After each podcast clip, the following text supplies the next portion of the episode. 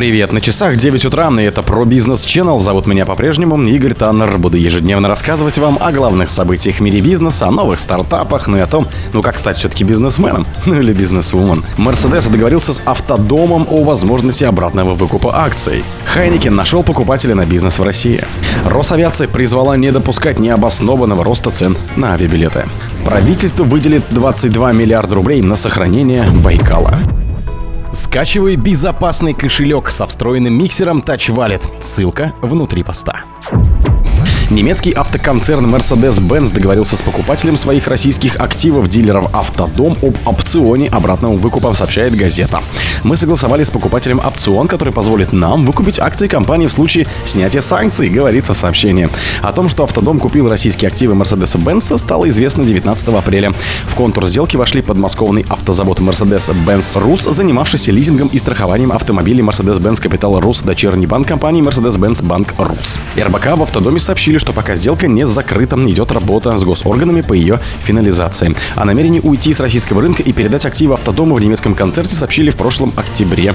Однако в ноябре глава Минпромторга Денис Мантуров отметил, что на активы Мерседеса было несколько претендентов.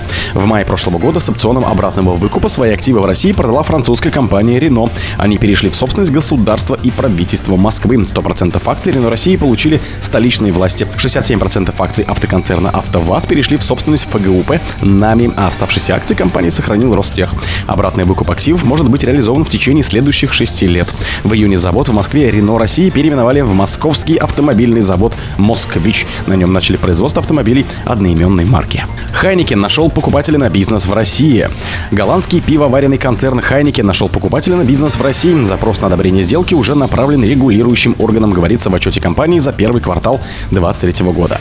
Мы продолжаем работать над передачей права собственности на наш бизнес в России России. Заявка была представлена на утверждение властям Российской Федерации в соответствии с местными нормативами требованиями, сообщили в компании. В Heineken добавили, что до получения ответа от регулятора концерн не может раскрывать иную информацию, в том числе о потенциальном покупателе. Прекращение продажи продукции в России уже отразилось на финансовых показателях компании. Как говорится в отчете, рост объема продаж премиального пива в большинстве регионов был компенсирован спадом продаж во Вьетнаме и прекращением продаж в России.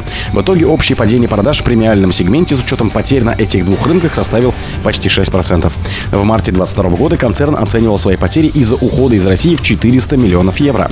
В России Heineken производит пиво под марками «Охота», «Три медведя», «Бочкарев», «Жигулевская», «Степан Разин», «Пит», «Седой Урал», «Крепкая» и другие.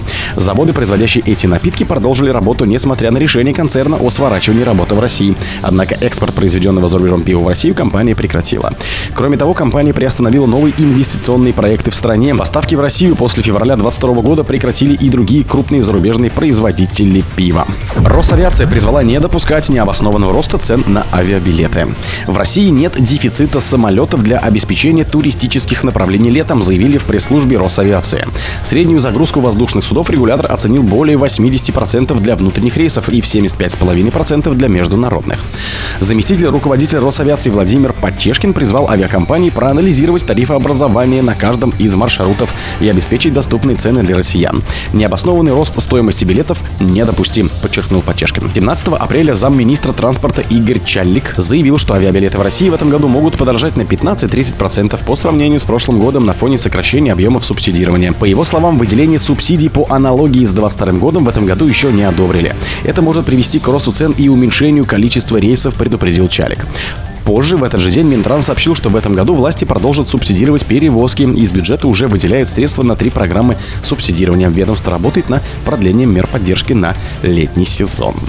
Правительство выделит 22 миллиарда рублей на сохранение Байкала. На защиту озера Байкал правительство предусмотрело в федеральном бюджете почти 22 миллиарда рублей, заявила вице-премьер Виктория Абрамченко. Курирует в правительстве экологию в ходе правительственного часа в Госдуме, который состоялся в среду 19 апреля.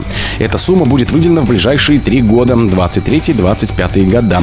Из них на 23 это 12,5 миллиардов рублей, пояснил РБК представитель Абрамченко Марта Галичева. Для сохранения озера Байкал работаем единой командой с депутатами прибалтийских регионов на площадке правительственной комиссии.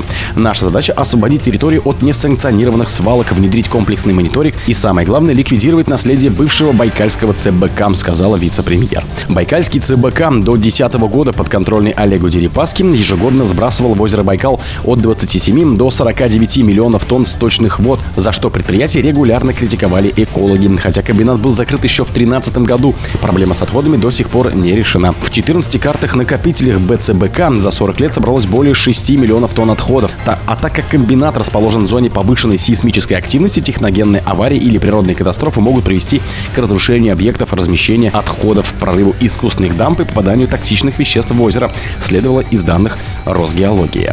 Средства на очистку озера и территории вокруг него выделяются в рамках федерального бюджета сохранения озера Байкал, входящего в нацпроект «Экология», цель которого улучшить экологическое состояние Байкала за счет сокращения объема загрязненных стоков в озеро и другие водоемы Байкальской природной территории, а также за счет очистки загрязненных объектов. По итогам 2022 года на сохранение озера Байкал выделили 8,5 миллиардов рублей. Вокруг Байкала было ликвидировано 9 свалок и очищено 110 тысяч кубометров надшламовых вод карт полигонов Байкальского ЦБК, говорится в презентации Абрамченко, представленной в ходе ее выступления в Госдуме.